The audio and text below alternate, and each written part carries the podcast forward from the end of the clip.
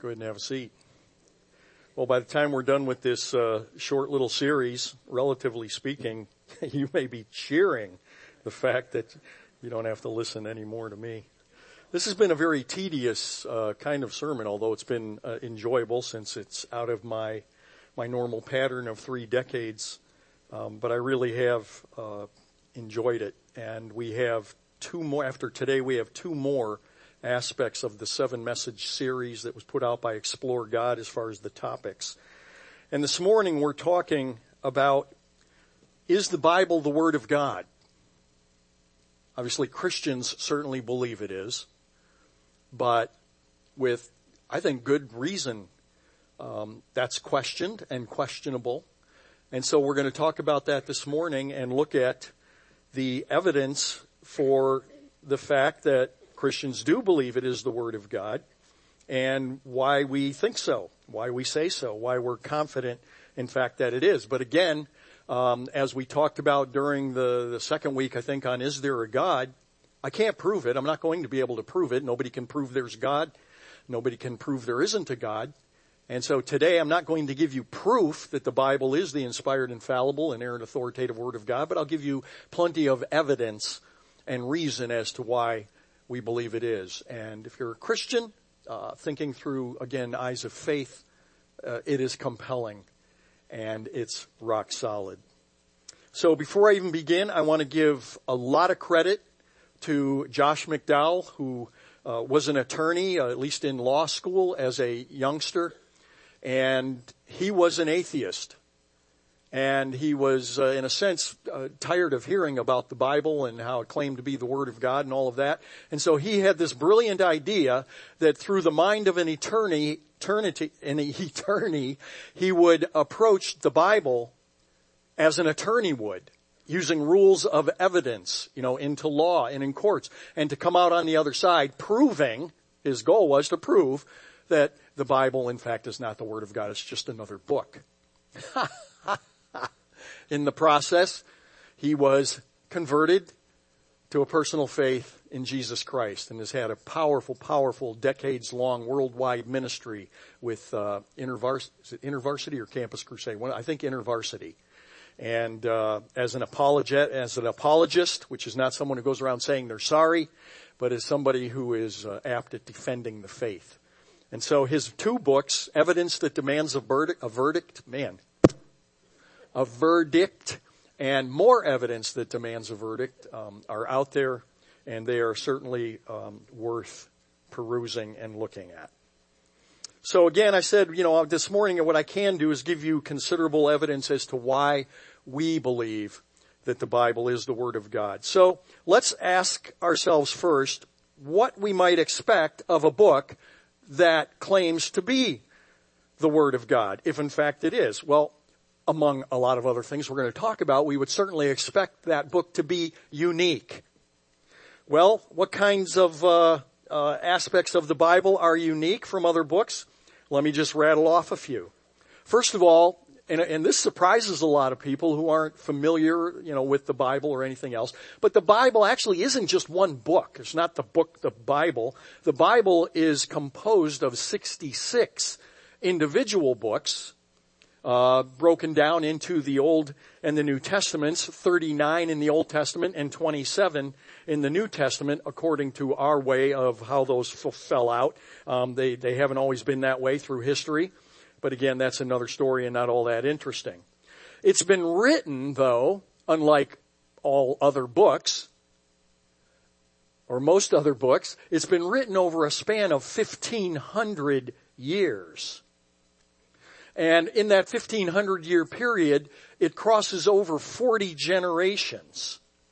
And the 66 books of the Bible which compose all of it have been written by over 40 authors, each of whom came from all kinds of, of varied walks of life. Just for a, a little smattering here of sample, Moses was a political leader and highly educated in the universities of Egypt. And then you go to the prophet Amos, who was a herdsman. He tended sheep.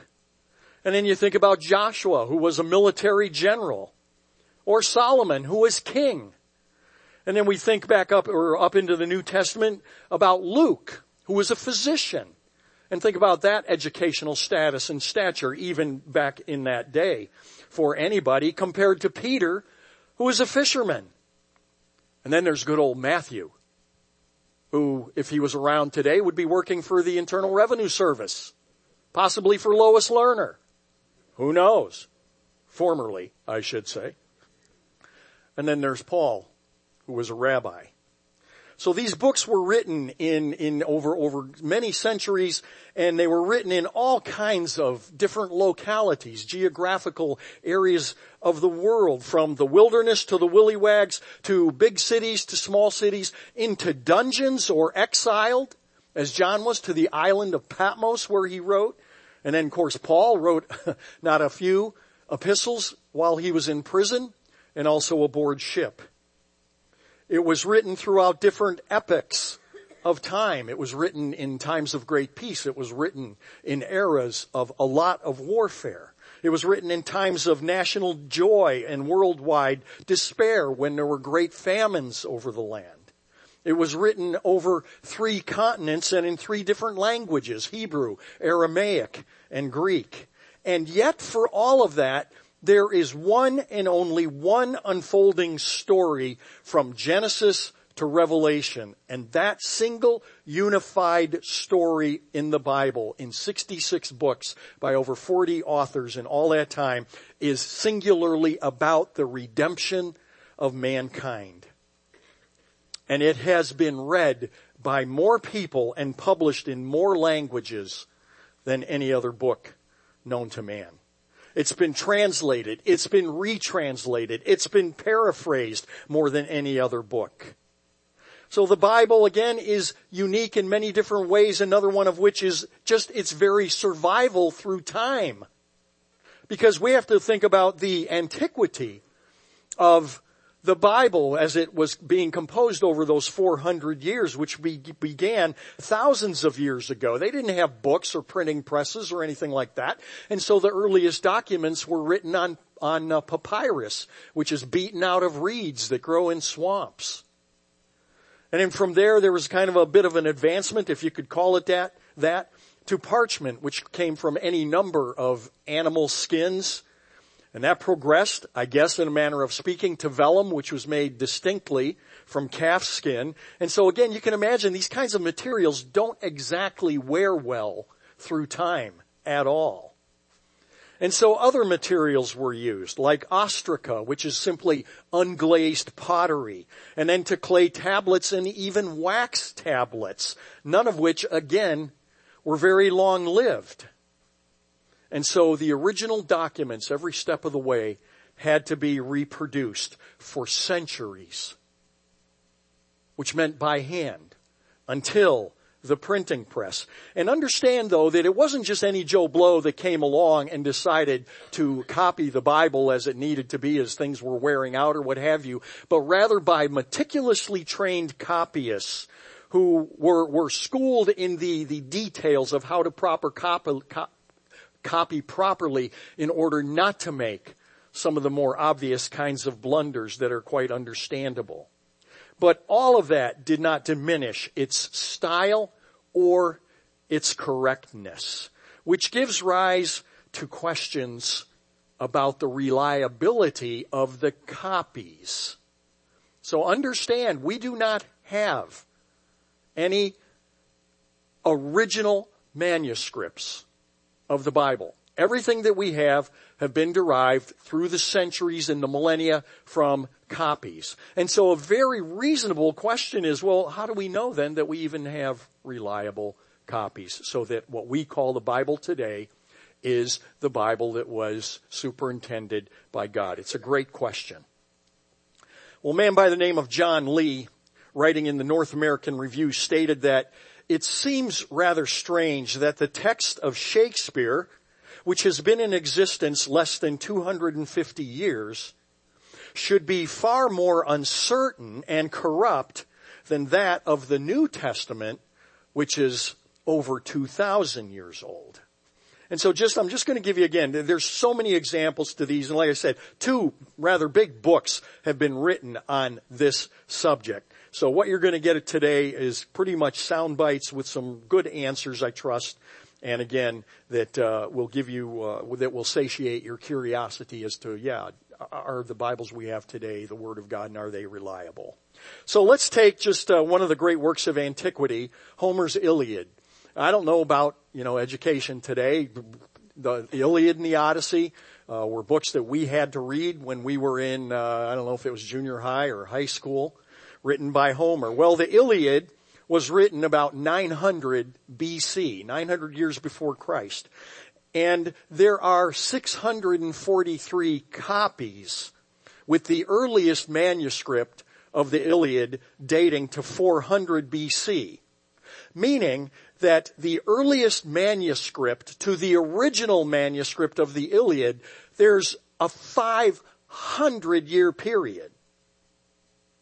So keep that in mind. 643 copies and 500 years is the closest copy to the original time of writing. Now let's think about the New Testament. The New Testament, which was written over a time period of about 40 AD to 100 AD, the earliest copies that we have, which includes fragments and parts of books and, and all of that, date to about 125 AD. Which means the earliest manuscripts coming to us are as close as 20 to 25 years to the original manuscripts and actually the, even the occurrences of the things that were going on. And how many copies of the New Testament do we have? 24,000. Now here's the point, or at least I'm getting there. Quoting again from uh, actually Focus on the Family. They wrote 1 Corinthians, for instance, dates from the 50s, only 20 years or so after the death and the resurrection of Christ. And this is important because 1 Corinthians chapter 15 contains key elements about the resurrection in the gospel message, emphasizing the importance of the resurrection and claiming that more than 500 people had seen Christ. People who would still have been alive because of the closeness of the manuscripts of the writings would still have been alive at the time of the writing of 1 Corinthians, meaning that there would have been people alive who could have taken exception to what was written and said, no, no, that's not what happened. No, it didn't happen that way. No, that never happened. And all those kinds of considerations that we all take together to see are the copies that we have uh, legitimate and are they reliable? Well, taken all together, noted professor, lawyer, and theologian John Warwick Montgomery noted, to be skeptical of the resultant texts of the New text Testament is to allow all of classical antiquity to slip into obscurity.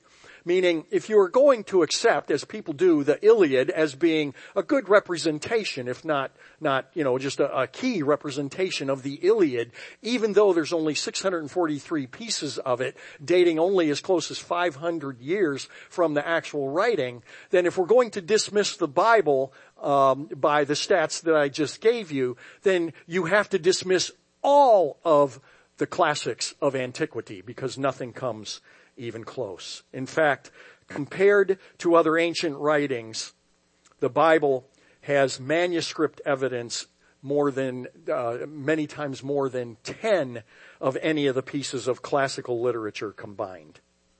There's been a systematic effort, as we know, another uniqueness of the Bible, to destroy the Bible over history. It came by, by actually burning the Bible or by banning it or outlawing it and in the now infamous words of the uh, French historian and revolutionary philosopher Voltaire, he made the famous statement in the early 1700s, he was a rabid atheist, that in 100 years Christianity would be swept away out of existence and out of history. Norman Geisler, uh, one of the profs uh, at Trinity before I was there, was a known apologist. He noted that within 50 years of Voltaire's death, the Geneva Bible Society, the irony of God, used Voltaire's own printing press and his house to print and stack Bibles for distribution around the globe. Okay. So, all right, this is, you know, these are just kind of, like I said, little tidbits here and there. Uh, I trust they're, I hope they're interesting. But all this does is demonstrate that the Bible is unique, as we would expect the Word of God to be. So still, the grand issue that's sitting before us this morning is whether the Bible is the Word of God and is reliable. Well, the adherents of many other religions make similar claims about their holy books. And perhaps one of the better known, and I'm going to use it just as an example because it's probably the, the, maybe the best known to most people in here, is the Book of Mormon. Quoting, and everything I'm going to say from here on out concerning Mormonism are from primary documents, meaning from uh, articles, books, uh, theologies written by Mormons for Mormons. So this isn't my opinion or anybody else. Quoting, as members of the Church of Jesus Christ of Latter-day Saints, which is what the Mormons are called, we believe the Book of Mormon to be the Word of God. God has so declared it, so have its writers, so have its witnesses, and so do all those who have read it and received a personal revelation from God to its truthfulness. Alright, so what or where is the evidence that would support any claim by any religion concerning their holy books, which again certainly includes Christianity. Mormons profess to be Christians. If you ever tried to engage them on one of their neighborhood walk-bys, you, if you got far enough with them or allowed them and identified yourself as a Christian, they're very eager to let you know that they too are Christians as well. But what I find to be a good conversation ender with them is to ask them why, if you guys are Christians just like I am, why are you trying so hard to convert me to Mormonism? I mean, if we already believe the same things about the God of scriptures and the way of salvation, why are you wasting your time on me? And like I said, that usually ends it.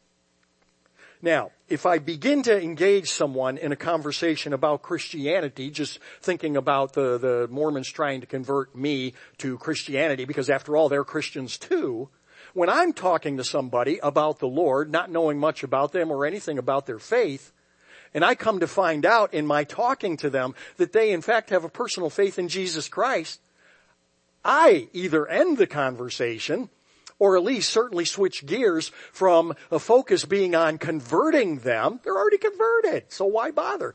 To just being a brother of encouragement and then moving along. But you see, if Mormons' beliefs have no resemblance to the teachings of the Bible, and they don't, as you're going to hear, then one or both of those two holy books, the Book of Mormon or the Bible, one or both of those may be wrong, but they surely cannot both be right. So, let's take a look. God, according to the Book of Mormon, that again they claim is the Word of God, says this from their articles of faith. We believe in God the Eternal Father and His Son Jesus Christ and in the Holy Ghost. Hey, that sounds okay, right? We could say the same thing. This cannot be construed to mean that the Father, the Son, and the Holy Ghost are one in substance and person. There are three gods from Mormon doctrine, page 670. God is an organized being just as we are now in the flesh. He is a progressive being and possesses the capacity of internal, of eternal increase, perhaps once a child and mortals like ourselves. It's getting a little crazy, the Father has a body of flesh and bones as tangible as man's from Doctrines and Covenants, page 130. Every man who reigns in celestial glory is a God to his dominions from Morals and Dogma. The doctrine of a plurality of gods is prominent in the Bible. That's news to me. The heads of the gods appointed our God for us. According to the Book of Mormon, Jesus is, quoting, among the spirit children of Elohim, the firstborn was and is Jehovah, Jesus Christ, to whom all others are juniors. By obedience and devotion, he, Jesus, attained to the pinnacle of intelligence which ranked him as a God even in his pre-existent state. So, in summation, in the book, if the Book of Mormon is the Word of God, then the Bible cannot be and conversely, if the Bible is the Word of God, the Book of Mormon cannot be because they contradict one another at basically every major point of faith. And if God is rational and He is intelligent and unchanging, His Word cannot contradict itself. So back to the Bible. Is it the Word of God? First, I want to deal with what I'm going to call actually what Josh McDowell calls internal evidence. Meaning, does the Bible itself claim to be the Word of God? Now remember what I said about the Book of Mormon. Mormons say, we believe it to be the Word of God. And in my studies, and I could have missed something, obviously, but I do not find that the Book of Mormon claims to be the Word of God itself. The Bible, on the other hand, does in numerous ways. The most probably verse that comes to mind right away is 2 Timothy 3:16. It says, "All scripture is inspired by God and is profitable for teaching, for reproof, for correction, for instruction in righteousness."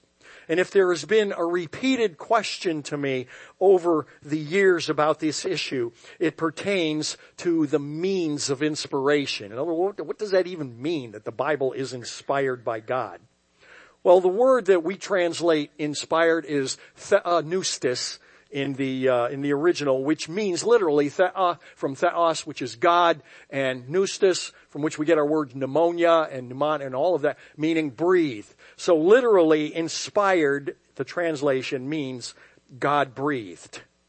The most common misunderstanding about inspiration is some kind of a, a, a notion of God dictating to the individual authors. Moses, take a letter. Okay. Uh, Bereshit, hey Rashid. It's in the beginnings. Genesis.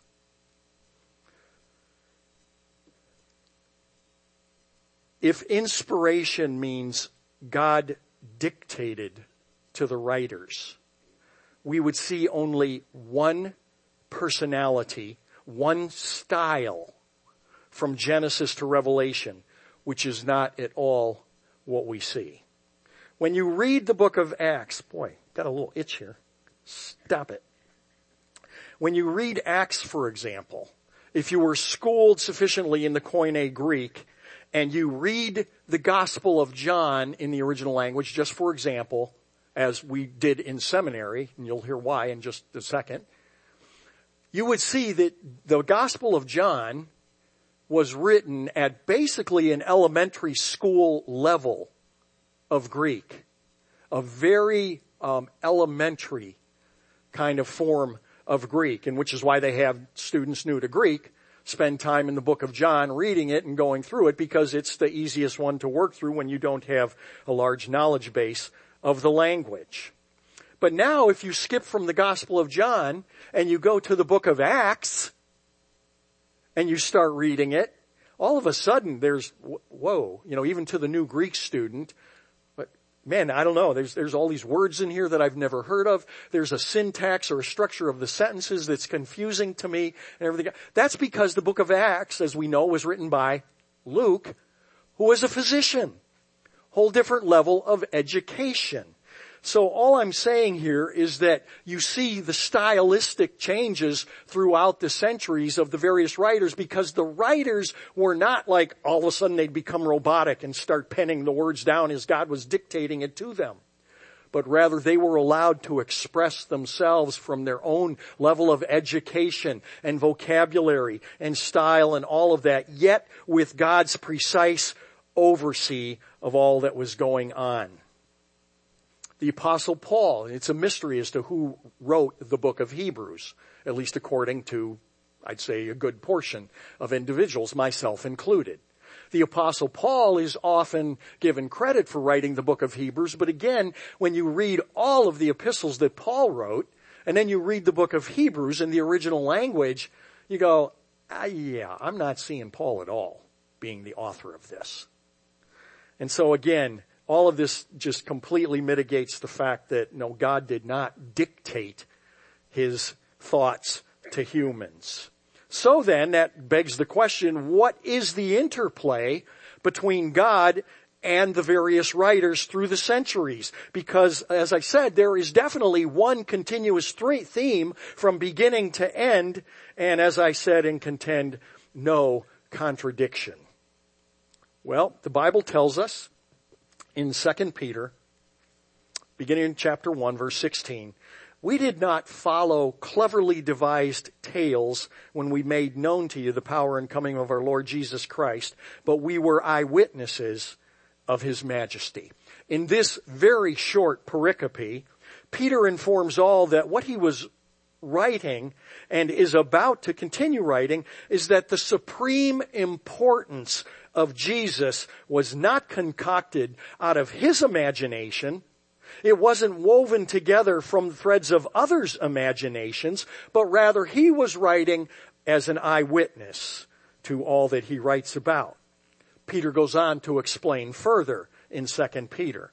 Again, just repeating what I just said, for we, did not follow cleverly devised tales when we made known to you the power and the coming of our Lord Jesus Christ, but we were eyewitnesses of his majesty.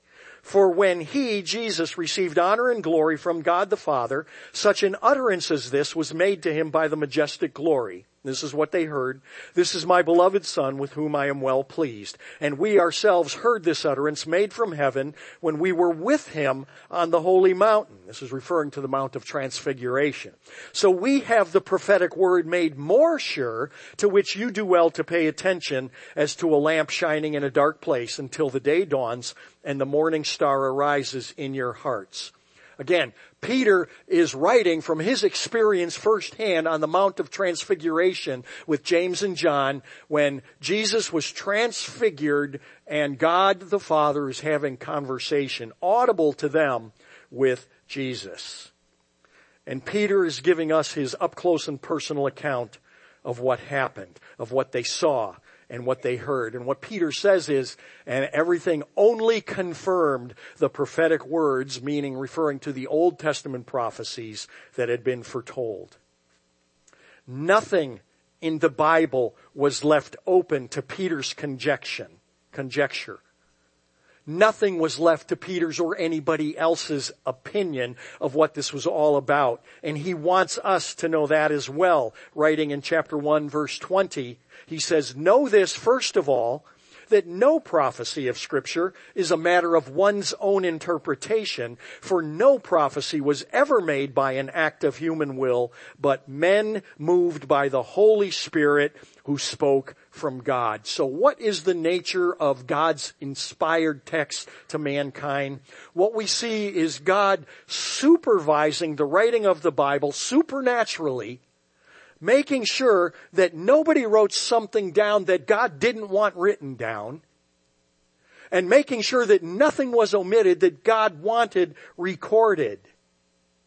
But each writer was permitted to pen their own words with their own intellect and style and experience, which again is why we see differences in style and all of that from writer to writer.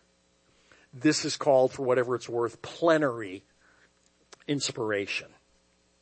So, when God incarnate comes on the scene, Jesus, Jesus is now born of Mary and he's growing and all that that means. The Old Testament was the Bible. The New Testament is just starting to occur and it's not even being recorded yet. So the Old Testament was Jesus' Bible. And Jesus, God incarnate, used it, quoted it, relied on it, showing it to be the authoritative Word of God. When Jesus would answer questions. He would frequently cite scripture when he was making points in answer to questions specifically about who he was. He quoted scriptures that pointed to who he was as an independent authority.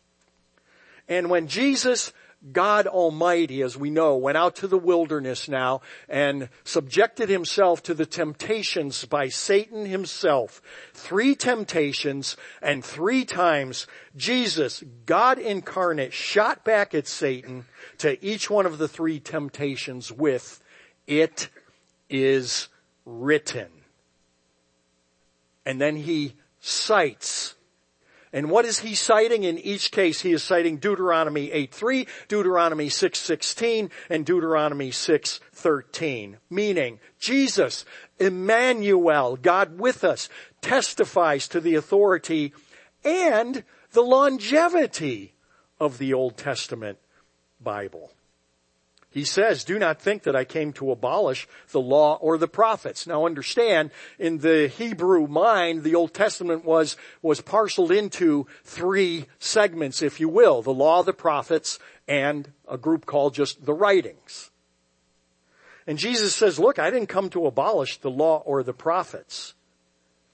I did not come to abolish, Matthew 5, 17, but to fulfill, for truly I say to you, until heaven and earth pass away, not the smallest letter or stroke shall pass from the law until all is accomplished. But let's note, we don't simply believe the Bible to be the Word of God just because it says it is. There are other objective evidences for it being the Word of God. Let's go into those. We talked about internal evidence. Now let's look at what's called external evidence.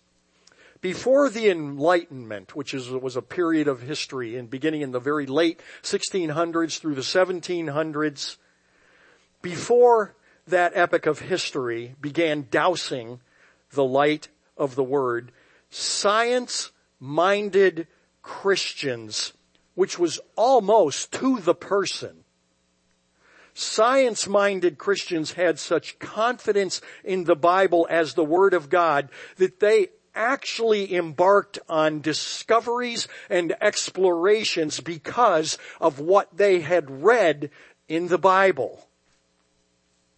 Just a couple of examples. And by the way, I'll mention one before I forget. If you are homeschooling and you have any desire, I can send you a great link that I, I found myself, stumbled onto it, showing just this list of all these great scientists, many names that, that we would know in previous times of education. Again, I don't even know if they're mentioned much anymore, but you would know the names and every one of them has their own stories about how they happened to discover or invent or do what they did and it all goes back to the scriptures. Just one example from the book of Job, chapter 28. It says, for he looks to the ends of the earth and he sees under the whole heavens to establish a weight for the wind. W-E-I-G-H-T. Pretty obscure. And yet, this just dawned on the Italian physicist and mathematician Evangelista Torricelli, who, as I know you all know, invented the, right, barometer and he discovered that air has weight. And to this day, the unit of measure for barometric pressure is in torrs, named after Torricelli. At one time, this is in the uh, middle 1800s, Commodore Matthew Maury was very sick and he was quite literally on his deathbed and he called one of his daughters to him and asked them to read him the Bible. And they came and just coincidentally, they, she, his daughter happened to pick Psalm chapter 8. And in Psalm chapter 8, verse 8, now this is ripped out of context. The whole context is about, about giving praise to the creator of the universe and all these little sound bites about all the things that he's created and that they will shout praise to the Lord and all of that. And it says, whatsoever walketh through the paths of the sea. Now this is just a phrase of one verse from Psalm 8. And he couldn't get this out of his mind.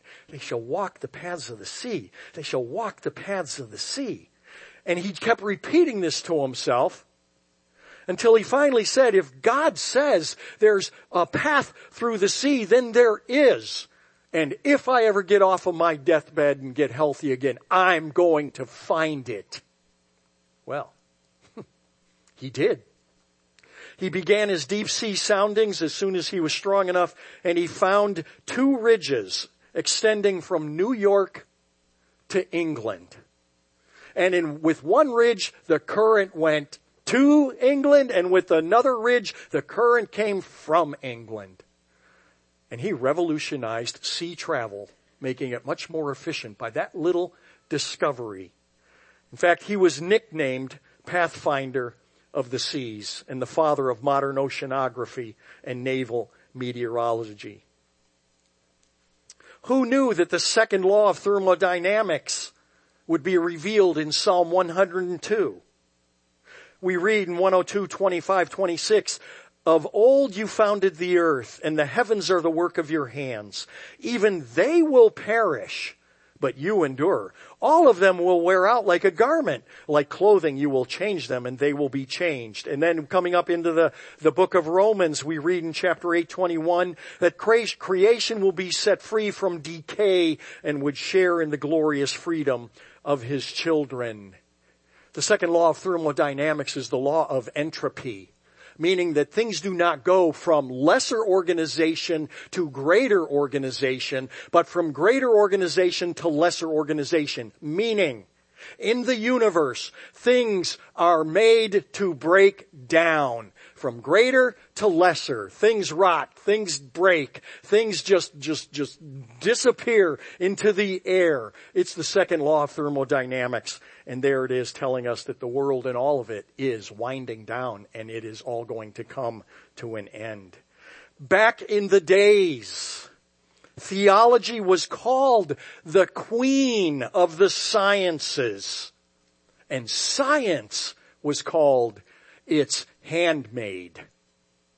Meaning anything emanating out of science was subject first to the inspired, infallible, and authoritative word of God how things have changed. The Word of God. Let's talk about the nature of the miraculous. Think about fulfilled prophecy. There are over 400 prophecies in the Bible. 32 are quite specific pertaining to the Messiah and to Jesus, and they have been fulfilled in detail. Over 400 32 specifically about Jesus. And Dr. Peter Stoner, himself a mathematician, decided to do a calculation and figure out the coincidence of 32 future tellings about something coming to pass by coincidence. He said, no, let's just take eight. What are the odds of eight prophecies about Jesus being fulfilled? Well, it comes out to be one in one times 10 to the 17th power. That's one with 17 zeros behind it. Now I don't know about you, I can't relate to a number that big. So let me use another cute little story that I heard many, many years ago that really stuck with me, which is how you can tell it made a difference. So take the state of Texas, not the smallest state. Now cover the entire state of Texas with silver dollars. Oh, not just one coin deep, two feet deep. And now take a blind man, excuse me, seeing impaired, and say, have at it. You can go into the state of Texas anywhere you want and reach down and grab one coin that is marked. The odds of that happening is that number. That's the odds of only eight prophecies of Jesus coming to pass. It's fair to say that is an impossibility.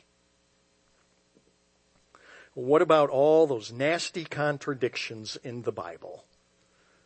High school students, junior high students, collegians, listen up. There has never been an archaeological discovery before or up to date that has ever contradicted the Bible's account of anything.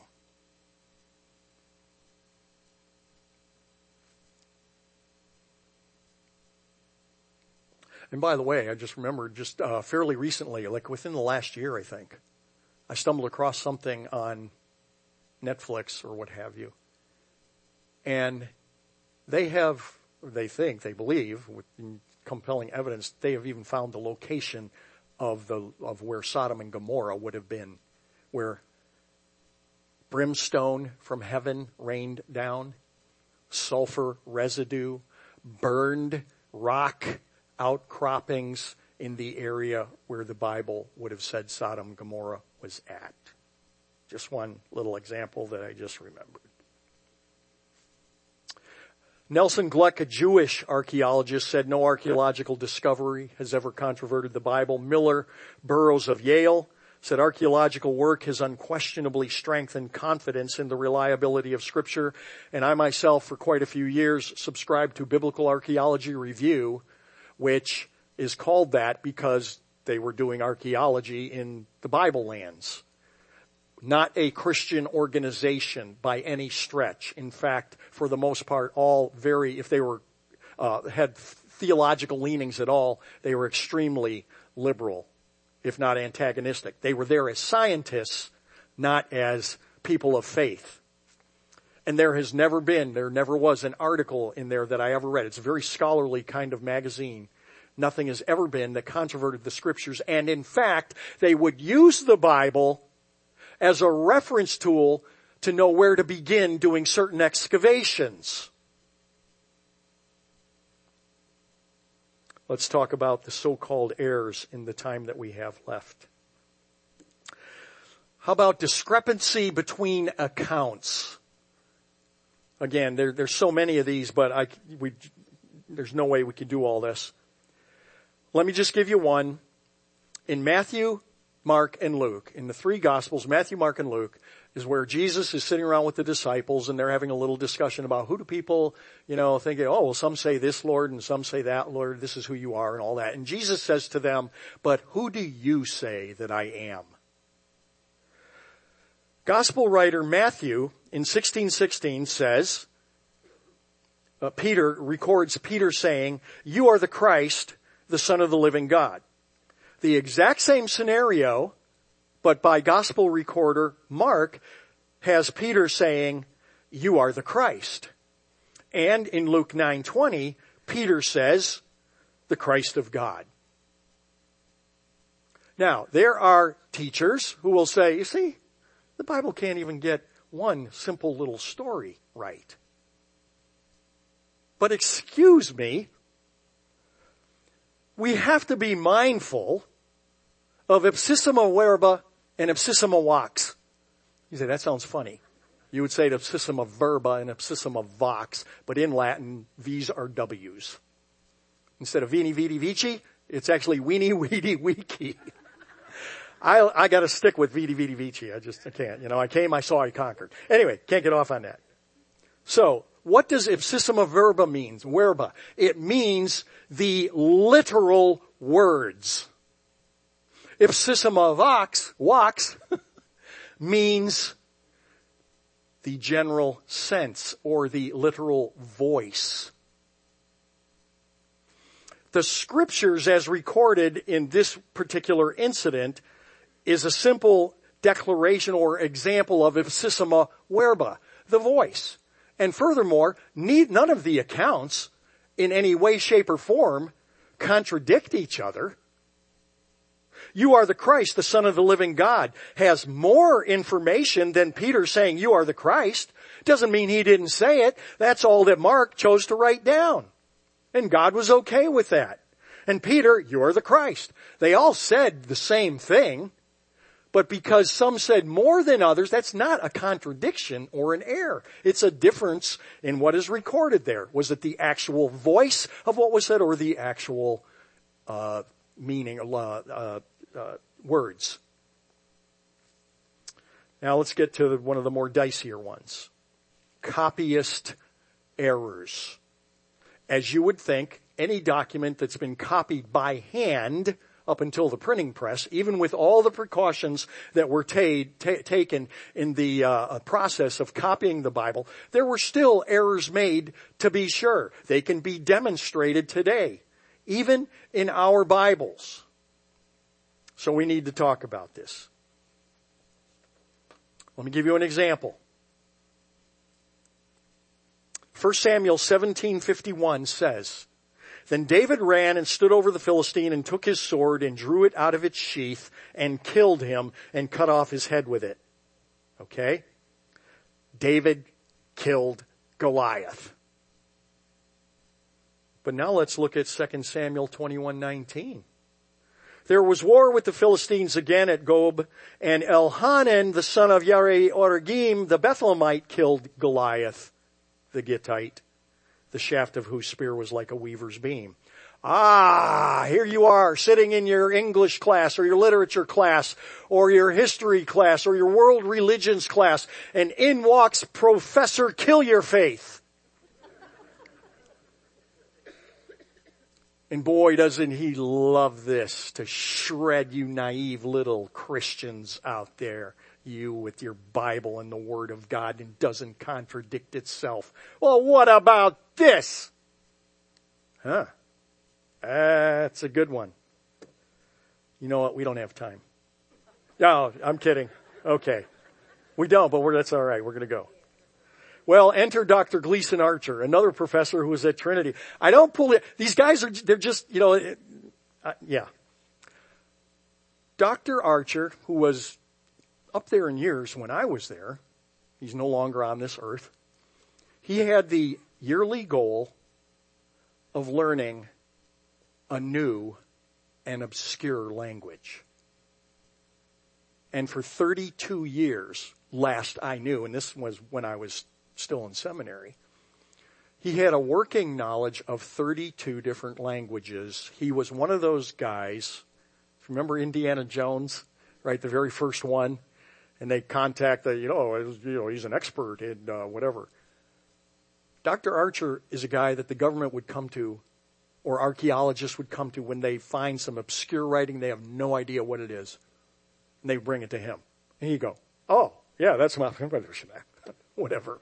Okay? Not your normal intellect. I purposely avoided taking anything from him because he had a reputation for being brutal. And I said, I don't need brutal this time around.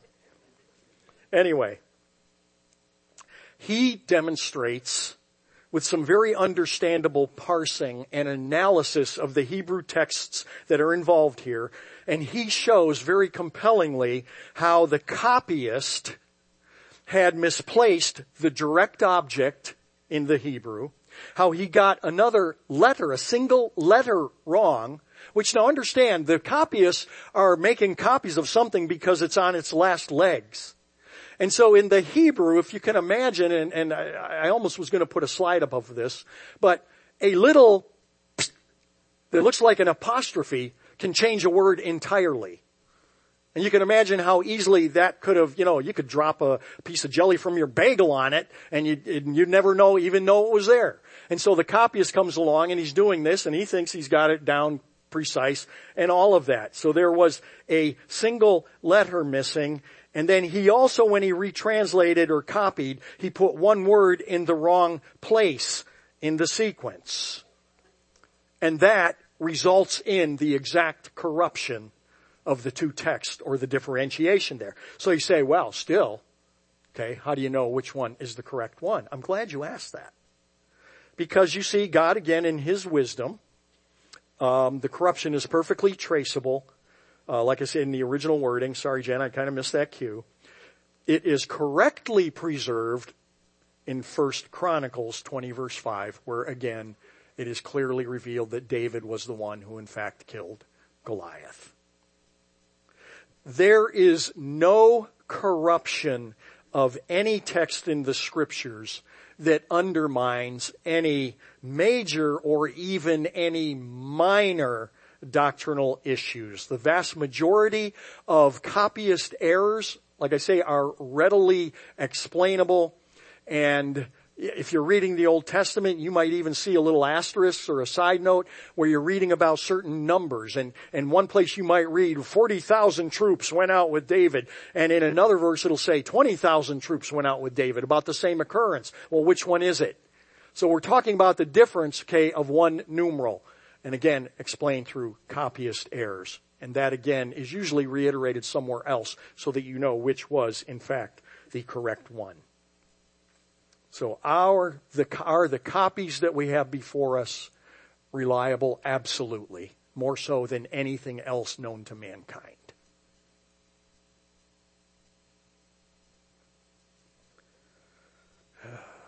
All right. Um, I think I'm going to end there. The only thing I had left to do was really how the books of the Bible that we have got into the Bible, so to speak, which is a bad way of wording that. Um, probably not the most uh, burning issue to people, one of curiosity, I know, because I've been asked that a lot of times. Um, all that is to say, and, and understand that in the EFCA's statement of faith and many other denominations who believe in inerrancy, they will say, we believe that the Bible is inerrant in the autographs. The autographs meaning the original documents, which we don't have. Okay. So then again, we could go around the circle and say, well then how do you know? There was a great discovery that happened in, I'm going to say the 40s, might have been the 50s, at Qumran. Okay. Made worldwide news in the day. Some shepherd boy or, or whatever, I think, uh, wandered into a cave and he found some scrolls. And that of course spawned this exploration of the caves of Qumran and they found all kinds of scrolls, hundreds and hundreds I think. And many of them with major portions of the, you know, the book of Isaiah and other books of the Old Testament. And this was such a huge find because now these were some of the oldest, oldest manus- copies of the, the original manuscripts, which I said went long out of existence. They were some of the earliest known to man. And now they could take these and again they could go, well, let's see how close, you know, our, our uh, translations of Isaiah are from what we had at the time as being the earliest manuscripts. And again, boom, boom, boom, boom, boom, boom, boom. Reliable. So at the end of the day, I said, I can't prove it. But I have given you reason to believe that the Bible is the inspired, infallible, and authoritative Word of God in all things pertaining to life and godliness. You can stake very literally your life on it.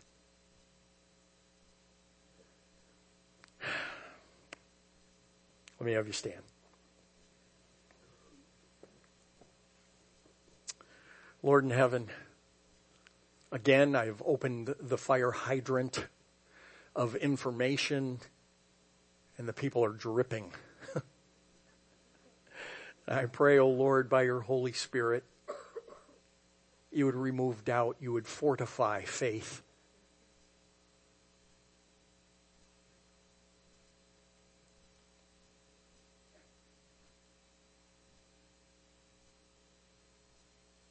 And in the words of Michael Card, it is time to give up one's ponderings and fall down on your knees. Father in heaven, thank you. In Jesus' name, amen.